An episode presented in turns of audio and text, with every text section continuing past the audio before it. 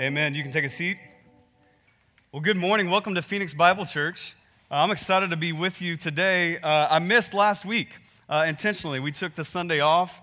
It was really the first Sunday off I've had in a year since being in Phoenix, uh, outside of our, our third child being born. And so we just set out to take that Sunday off to rest as a family, but also to get out of the weeds a little bit and, to see, as your pastor, to see what God has done, what God is doing, what we hope He's going to do in the fall in this coming year. And let me just tell you, I missed you.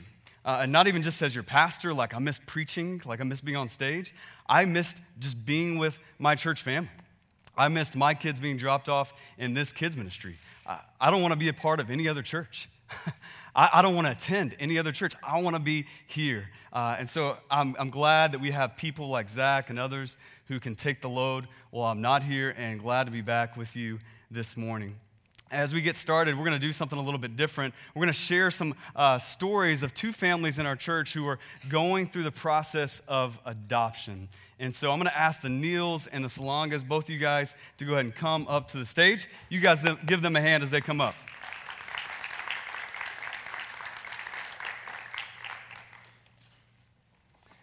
You guys can come over here just to the right.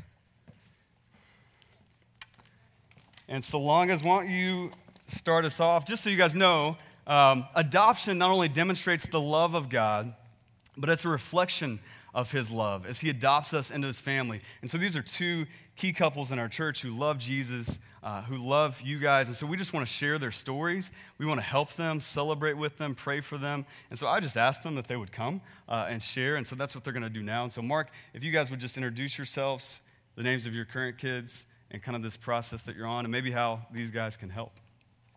Um, so my name is Mark Salonga. This is my beautiful wife, Megan. Uh, we currently have two kids uh, Mason and Maxon. We, we didn't bring them up here because we wouldn't be able to get through this if they were up here. Um, they have fun in kids ministry. Yeah, they, and they love kids ministry here. Um, do you want to kind of tell them how we got started? Sure. So we were kind of led um, on our adoption journey um, through a series of loss. Um, our third um, pregnancy actually ended in miscarriage. And six months later, we were found um, that we were pregnant again, and it actually ended up being a rapidly growing tumor.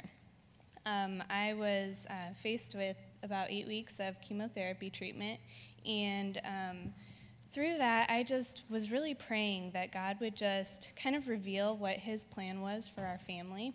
And um, about that time, we just couldn't shake uh, the thought of adoption, and we really just prayed about it and um, talked to our community group and just kind of shared our hearts with them and um, we started researching different agencies and countries, and um, our hearts were just really drawn to India. Um, the amount of orphans there is just huge, and um, kids are just, and babies are abandoned due to different special needs and um, just for simply being born a girl. Um, so, about three months ago, we were actually matched with a beautiful little girl who is two years old, and she's um, in southern India. And we're just really excited to be able to bring her home. Yeah, and, and really how you guys can, can help our family is just continue to pray for us. Um, this process started a little over a year ago, and, and if we're lucky, it'll end a little over a year from now. So it's it's definitely a marathon, um, and you know some of the blessings that we've you know uh, that we've seen throughout this process is really um, understanding the gospel a little bit better uh, through the the microcosm of adoption that's that our family's going through. Tim kind of explained, um, you know, that adoption is is um, is a good representation of God's love, and we, we've seen that you know, having loved a child through this, you know, through the paperwork process, not knowing who she is, um, and then, you know, pursuing her and, and, and, doing, you know, a lot of things to, jumping through lots of hoops to, to, to get to meet her, and then to finally see her face and, and just to know the joys that, that God loved us like that. God loved us before He's seen our faces, and, and uh, just really strengthened our, our walk in, uh, in uh, our faith with Jesus. So, um, so yeah, for, for us, just just pray for us, and also pray uh, that the Spirit, um, you know, just reveals a heart of adoption uh, in your guys' lives. you know, our culture has uh, a good picture of what family should look like in, in, in the U.S., right? Where you have your own kids and, and you have, you know, as many as, you know, you feel um, blessed. But in reality, there's, there's tons of orphans out there. There's, you know, millions of orphans.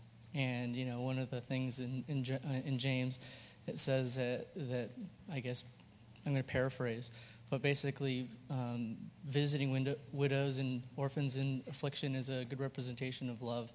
So we just pray that you guys um, open your hearts to that. That's awesome. Thank you guys for sharing.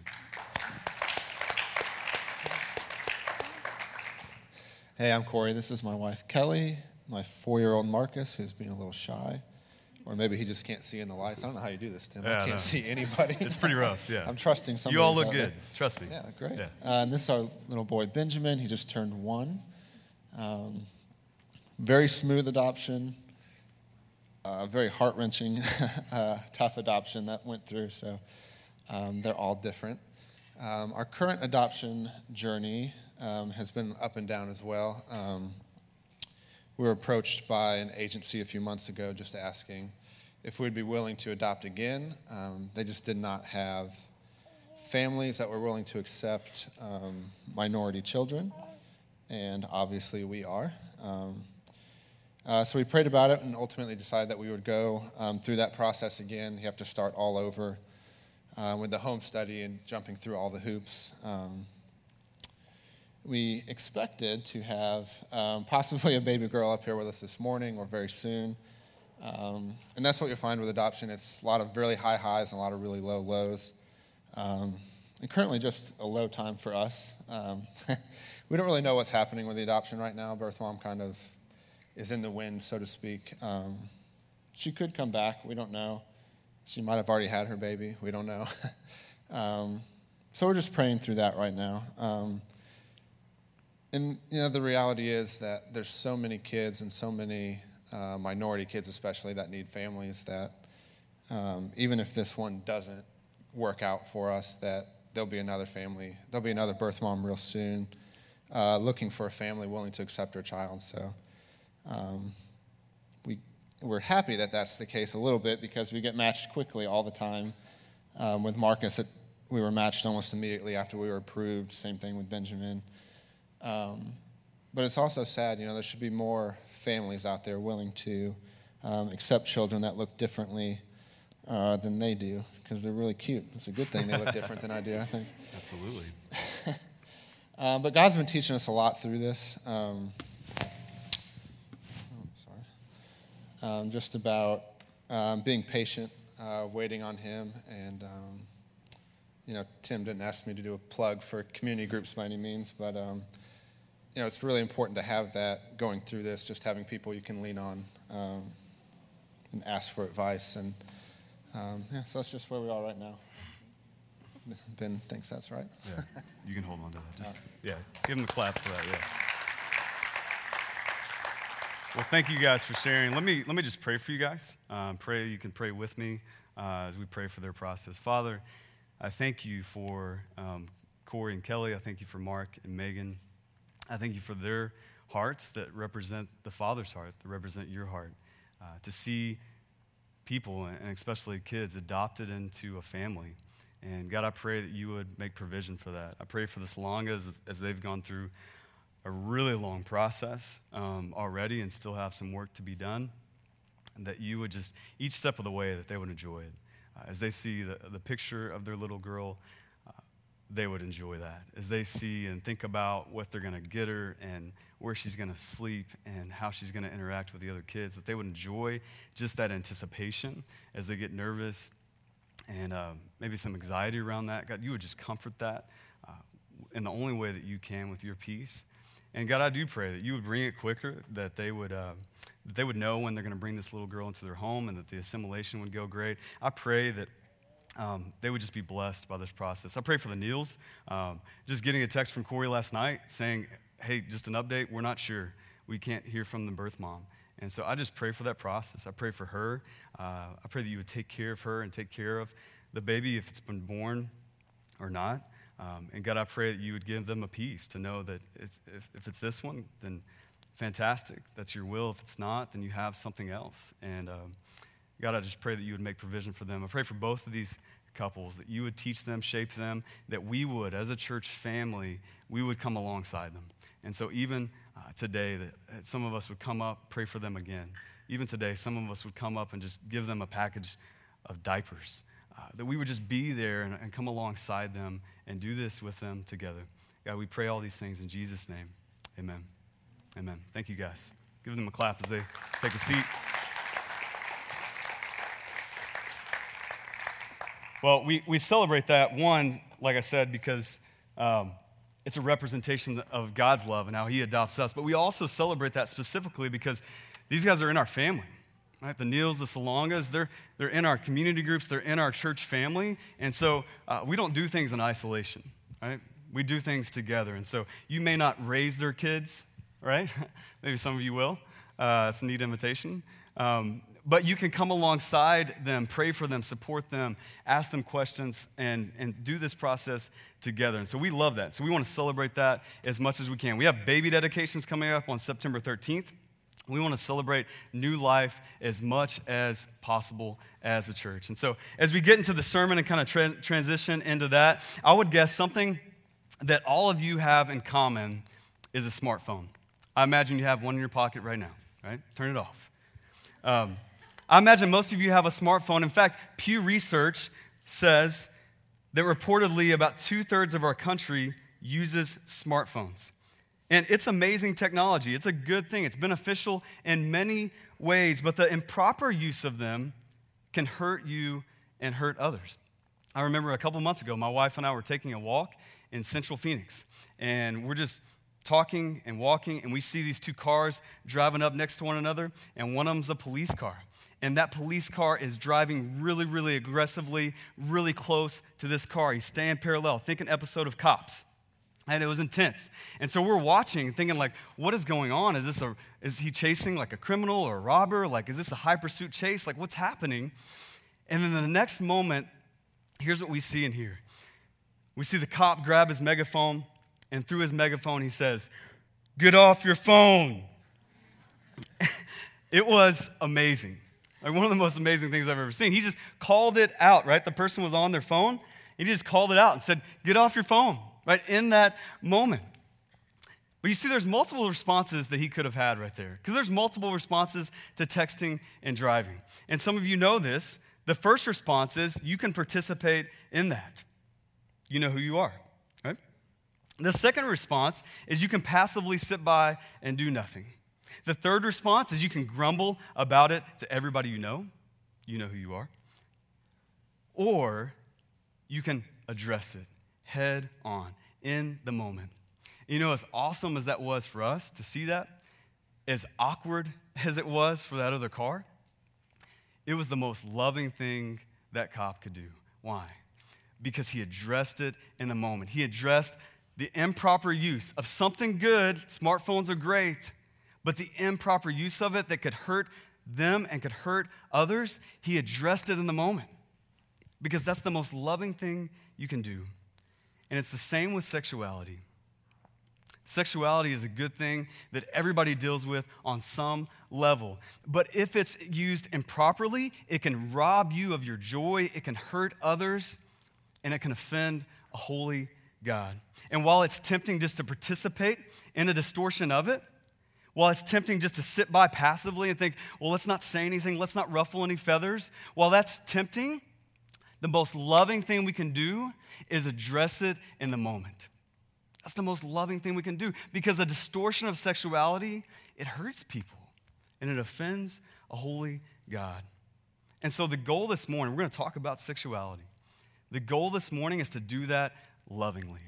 It's not to be condemning, it's to do it lovingly, to call out what Scripture says is sin and to be pointed to His created and beautiful design. So that's where we're headed. If you have a Bible, grab it now. Head to 1 Thessalonians chapter 4. You can also look on the screen with me as well. We're going to start in verse 1. It says this 1 Thessalonians chapter 4, verse 1. It says, Finally, then, brothers, we ask and urge you in the Lord Jesus, that as you receive from us how you ought to walk and to please God, just as you are doing, that you do so more and more. So, if you haven't been with us, this is the Apostle Paul talking to the church in Thessalonica. It's a church he started, a people that he led to Jesus, along with Silas and Timothy. If you want to read the backdrop of this story in, in Thessalonians, go read Acts 17. We've talked about that a little bit, about how these guys were literally turning the world upside down. That's what it says in Acts 17, because they were proclaiming Jesus as king. And so Paul and these guys start this church. And what's interesting is you see that the first three chapters are basically an introduction. Right? He's long winded. It's basically an introduction, it's a welcome, it's a thanksgiving for their faith. It's an affirmation of how they've been faithful to Jesus. It's an affirmation, what we went through last week, of their community and their relationships with one another. And so, what we have in chapter four is a pivot point. It goes from introduction and affirmation to a challenge. To what we see in the text is Paul is urging them to do something. Look at the text. Verse 1, the first thing we see is that this is a family discussion. It's a family discussion. Verse 1, he addresses these new believers as brothers, and then he says that they are in the Lord Jesus. So they are a family united in Jesus. That's who he's talking to. And he's asking them and urging them to do what? Look at the text. That they would please God and that they would do so more and more. And so we want to ask the question how? How do we please God? And we're going to see in the rest of this passage. Look at verse 2. Verse 2, it says this For you know what instructions we gave you through the Lord Jesus. For this is the will of God, your sanctification, that you abstain from sexual immorality, that each one of you know how to control his own body in holiness and honor, not in the passion of lust like the Gentiles who do not know God, that no one transgress and wrong his brother in this matter because the Lord is an avenger in all these things, as we told you beforehand and solemnly warned you. For God has not called us for impurity, but in holiness. Therefore, whoever disregards this disregards not man, but God, who gives his Holy Spirit to you. So, how do we please God? Verses 2 and 3 start off telling us there's instruction, there's the will of God, and it centers on this word sanctification. Sanctification means set apart, holy unto God. This term, sanctification and holiness, is used three times just in this passage. Practically, in the Christian life, you should think about it this way it's a moving away from something, and it's a moving towards something. So, the whole of our Christian life is just that it's a process of moving away from sin and the desires of the flesh, and it's a moving towards the desires and the design of God. That's sanctification. So if you know Jesus, that's the process that you are experiencing and you will till you die. And the first thing that Paul urges them to move away from, so we move away from something, verse 3, that you abstain from sexual immorality. So what does that mean? One translation says all sexual sin. The word in the original language is the word porneia, it was a broad term to address any sexual behavior that was outside the covenant marriage between a man and a woman. So, what is that? Right? That's sex before marriage. That's adultery. It's lust, as verse 5 goes on to talk about. And it's also homosexuality. So, here's what I would say, because we're not going to spend all our time on this. This specific area of homosexuality is being talked about in every medium in our culture. The government's talking about it. Our media is talking about it. You guys are talking about it. Your friends and family are talking about it. Everybody has an opinion. And so, as a church, we need to talk about it. As your pastor, we need to talk about it because we need to go to Scripture and talk about it. We need to talk about it with grace and with truth because honestly, the conversations that I'm in, they're not often laced with grace and truth. They're missing at least one of those components. And so, as we talk about sexuality, I knew this was coming down the pipe. I knew chapter four. I knew this topic would come up. And I just thought, man, we can't just address sexuality and not address one of the biggest issues that we're talking about in our culture. Because I need to, we need to, as a church, we need to teach one another how do we respond to this in light of who Jesus is, in light of grace and truth. And so we're going to dig into it just briefly this morning.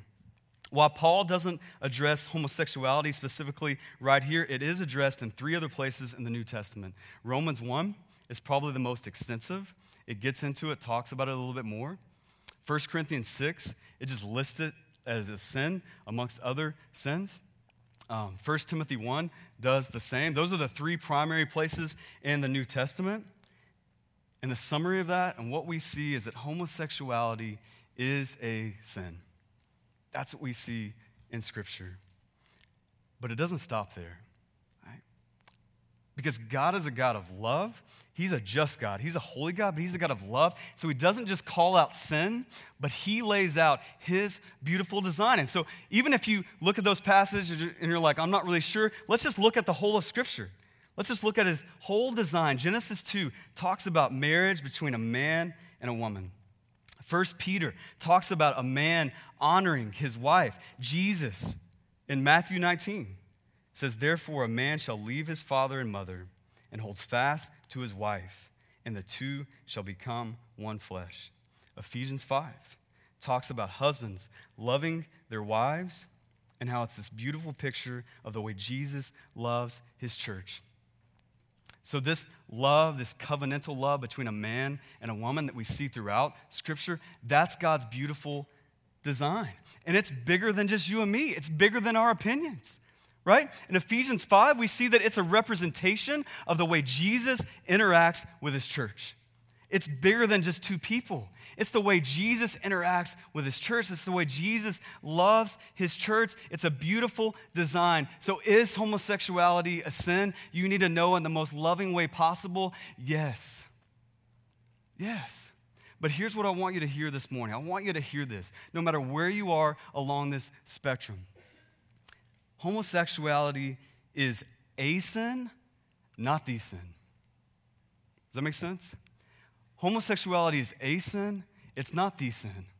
And so, as we talk about this in our culture, and people on both sides of the spectrum say cruel things to one another as, as Christians come out and just post things online, as they protest and do all these things that are cruel to people they don't even know. That's not the goal.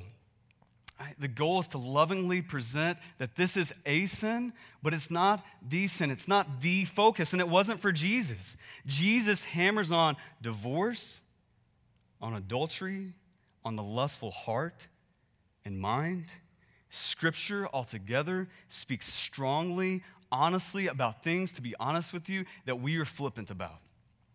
Like we get really riled up about a few specific sins that maybe some other people we know do, but greed, that's not that big a deal.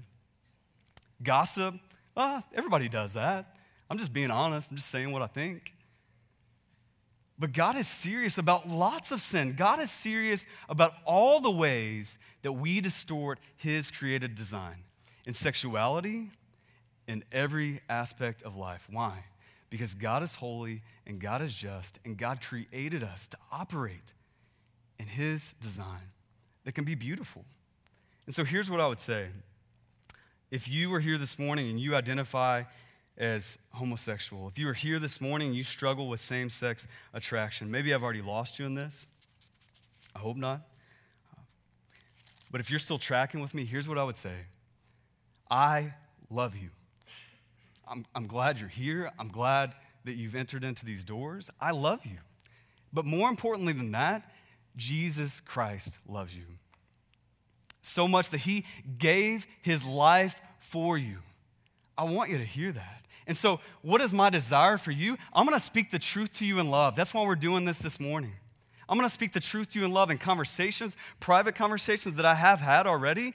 Publicly, as a church, this is where we're gonna stand. But it's a sin, not the sin. If you've ever felt condemned and singled out, that's wrong, okay?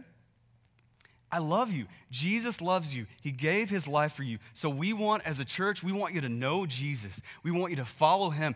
I want you to participate in his greater story of leading others to him. That's our heart. So I, I want to be clear about this. Is it a sin? Absolutely. We believe that. In a loving way, we believe that. But we want to partner with you. We want to help you see Jesus and who he is and follow him. That is our goal. That is our desire. And then I want to speak to just any Christian that's here today. Any Christian that's here today, as you think about how do we respond? How do we function in this society, in this current climate that we're in? How do we do that? You need to know that the, the calling card of the Christian is this love. It's to love other people. Luke 10 talks about it. To love our neighbor. Jesus talks about it. Luke 10, we see the Good Samaritan, and we learn that everybody is our neighbor. Like we try to single out, well, maybe they're not my neighbor, maybe they don't qualify. Everybody is your neighbor. No matter the religion, no matter their view of sexuality, they're your neighbor we love. John Calvin said this Whatever a person may be like, we must still love them because we love God. Why do we love our neighbor? Why do we love other people who think differently than we do? because that's exactly how God has loved us. Uh, we oppose God at every level, but God loves us. He gave his life for us. If you know Jesus, that's what you do. You love. So, how do you respond? You love. Listen, if you're hateful on either end of the spectrum, you have missed the Father's heart because God loves. God loves those who oppose him, and we should do the same. The second thing we need to do is speak the truth in love, Ephesians 4. We need to love people enough to speak. We need to love people enough to speak. There's multiple ways that we distort God's design for sexuality, and we don't like to talk about it, right? We need to talk about it. We need to talk to our friends, to our family, to our neighbors. We need to talk about it in our community groups. We're going to do that this week. And listen, you can't skip.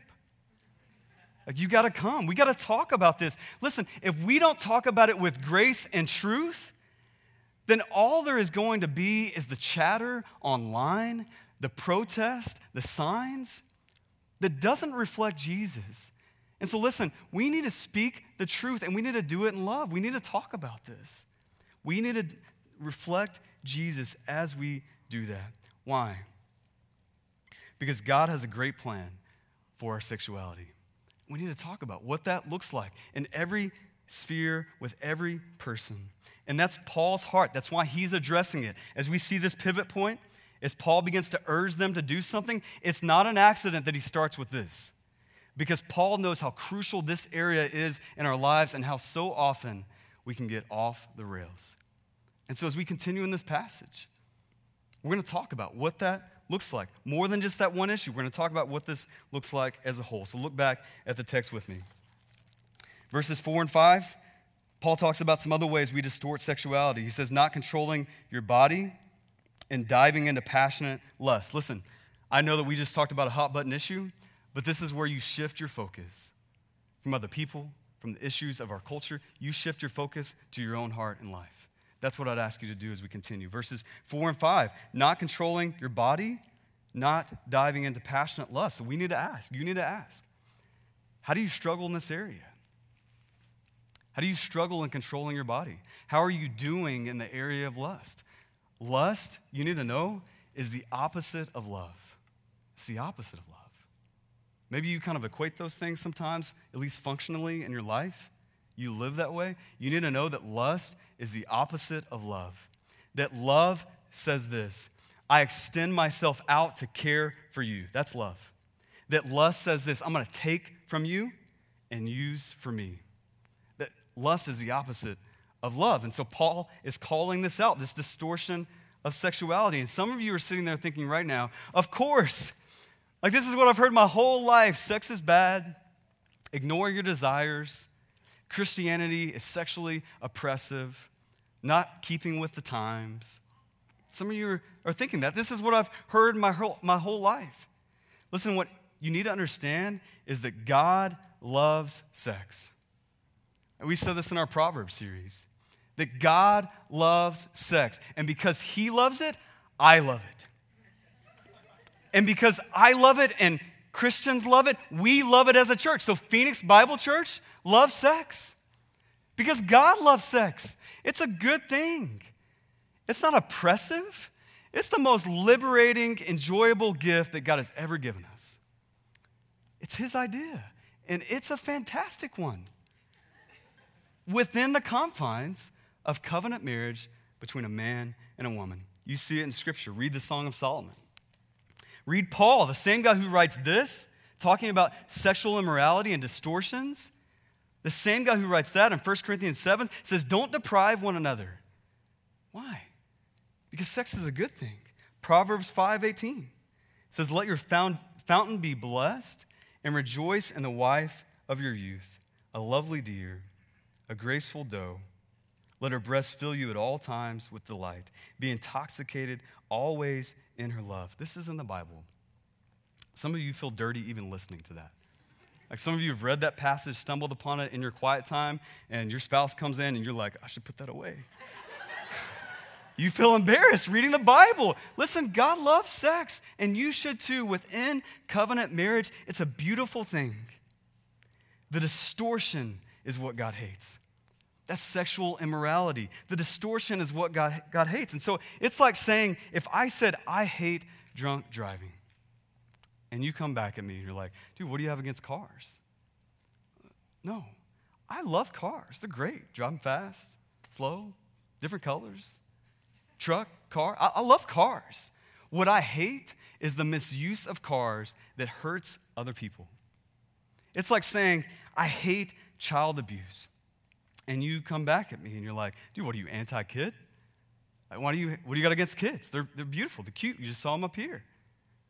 No, it's the exact opposite, right?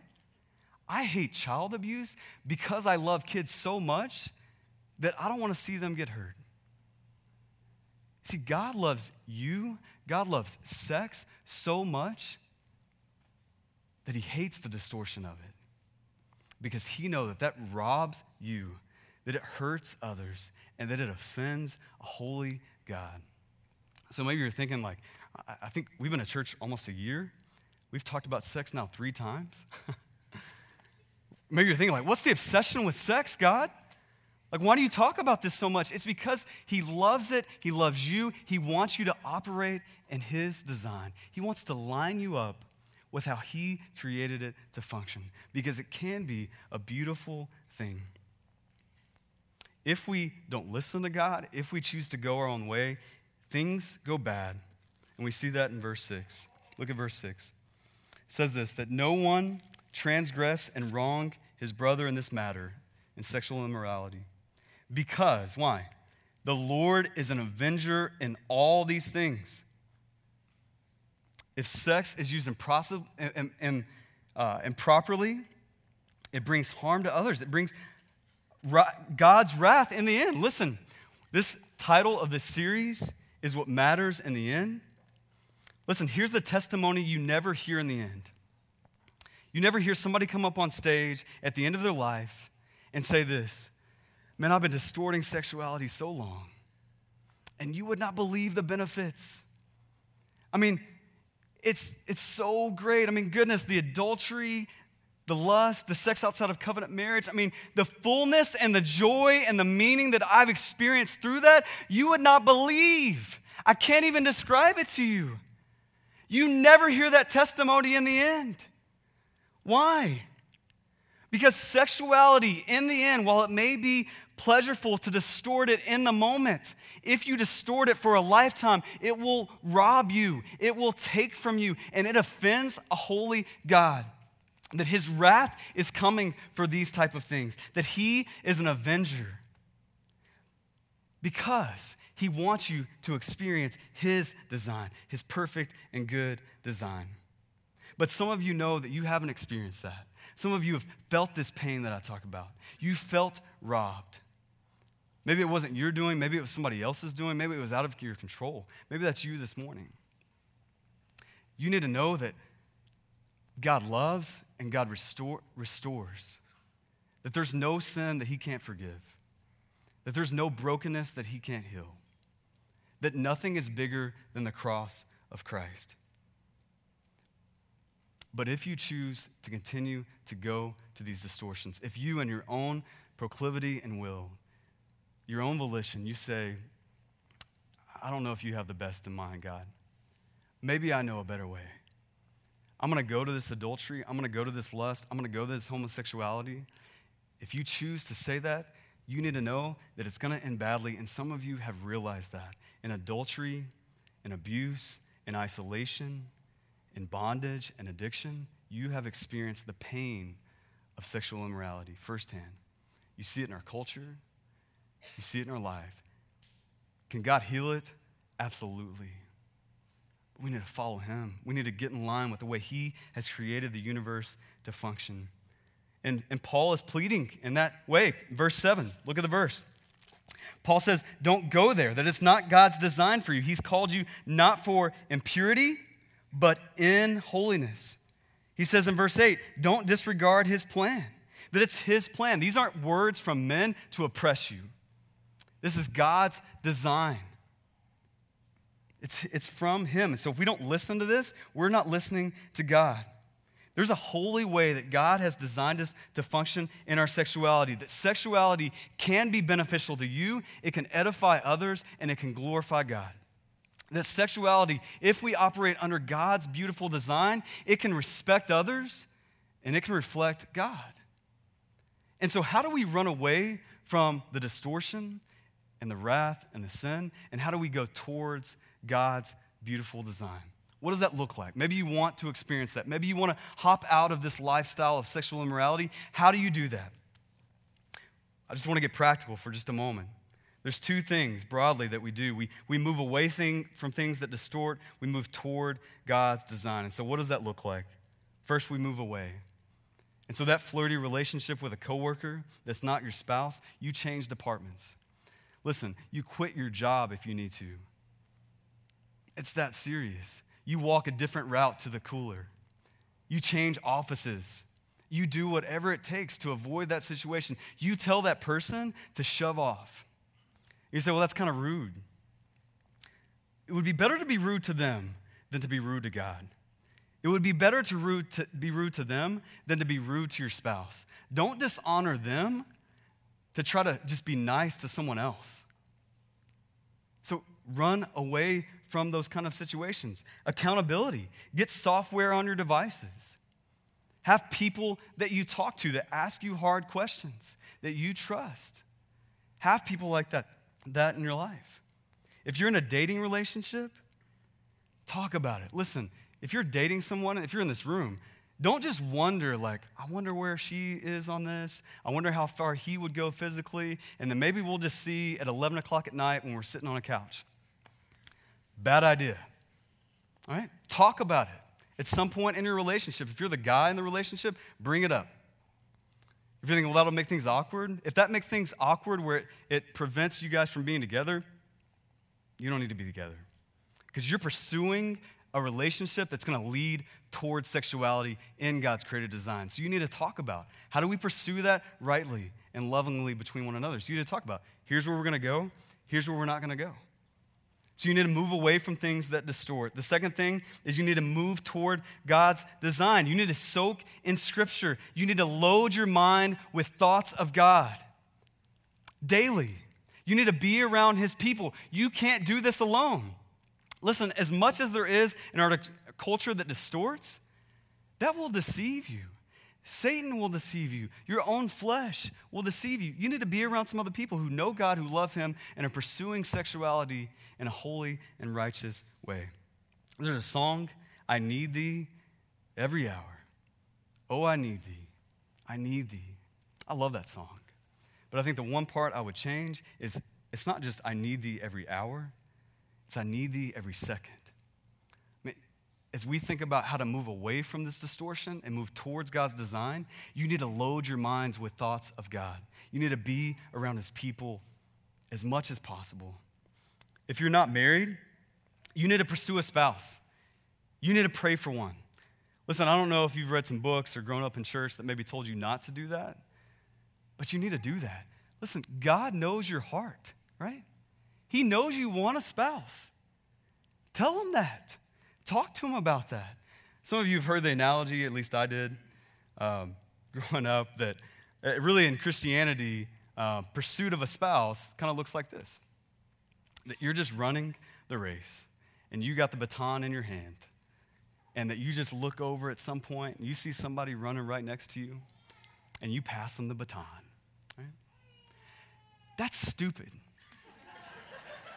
You need to chase after the person with the baton. You need to pursue it. Don't do it in a creepy way. Like get some godly people around you to say, like, okay, here, that was, yeah, don't do that. Oh, do that. Yeah. Ask her out for dinner. You need to pursue. Don't try to hide it. Don't try to deceive yourself. Talk to God. Ask Him to help you wait patiently as you pursue a spouse. I mean, I would love to see in our church, we have some singles in our church. I would love to officiate just tons of weddings. And that would be beautiful to see God join people together in His beautiful design to celebrate sexuality. Pursue a spouse.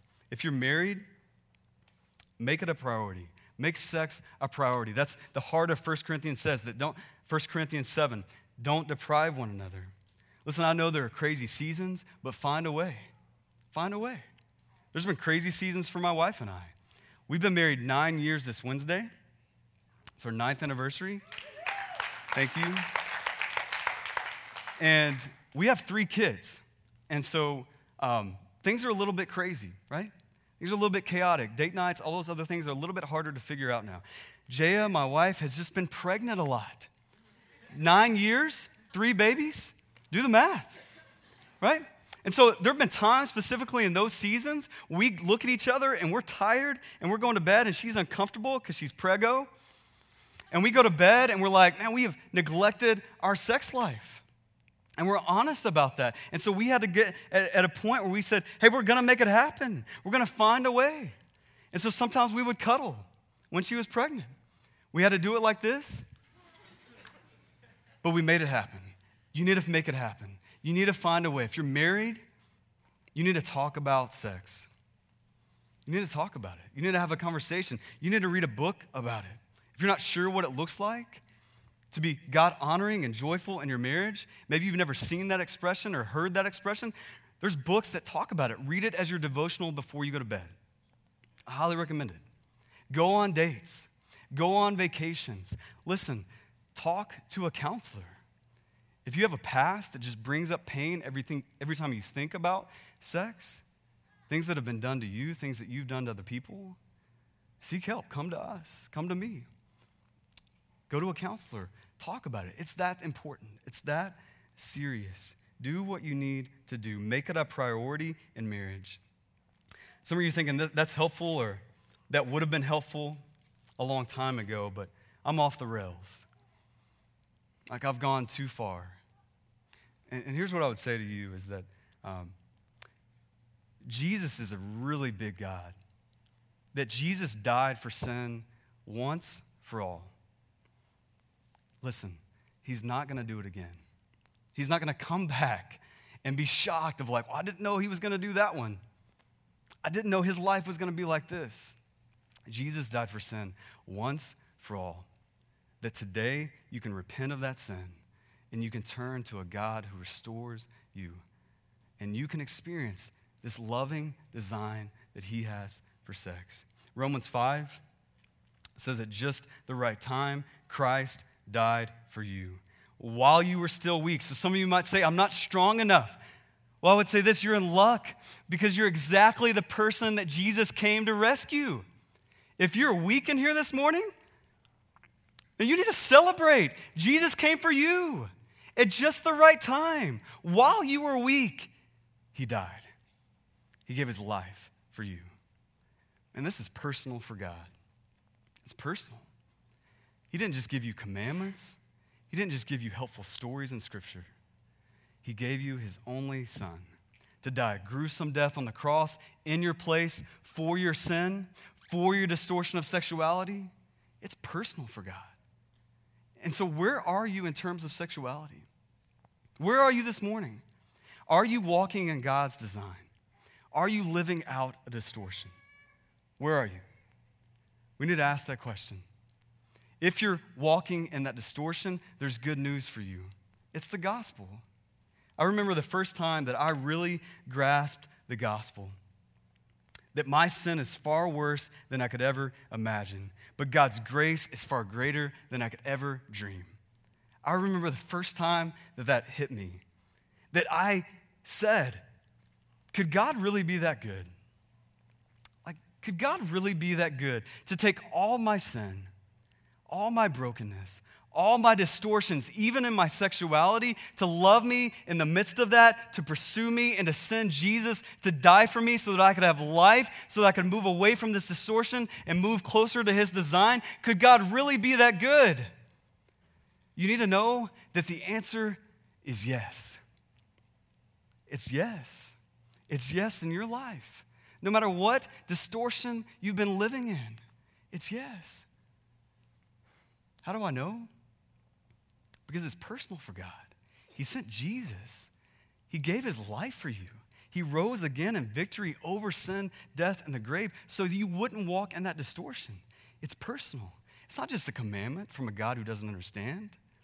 It's not just a story in the Bible. It's a personal God who loves you, who's holy, who wants you to walk in His design. It's not too late.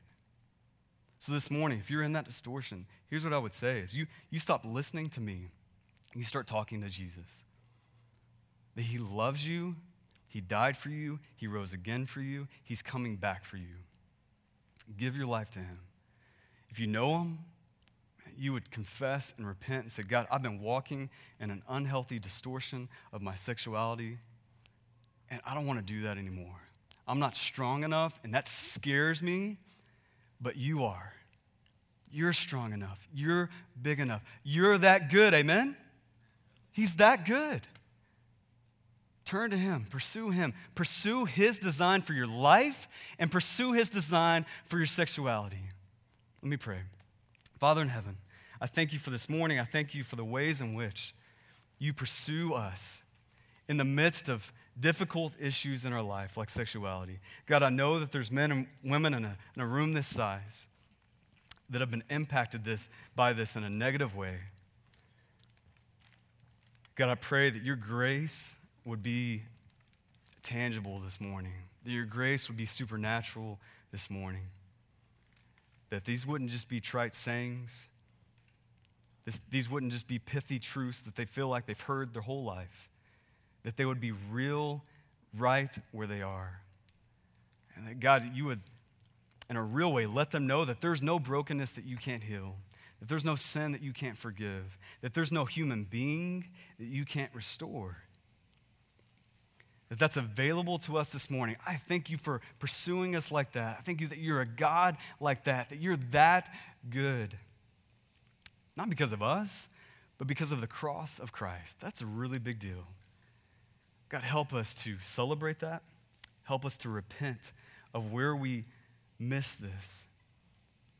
And help us to pursue you and your design for sexuality. God, I pray for this church.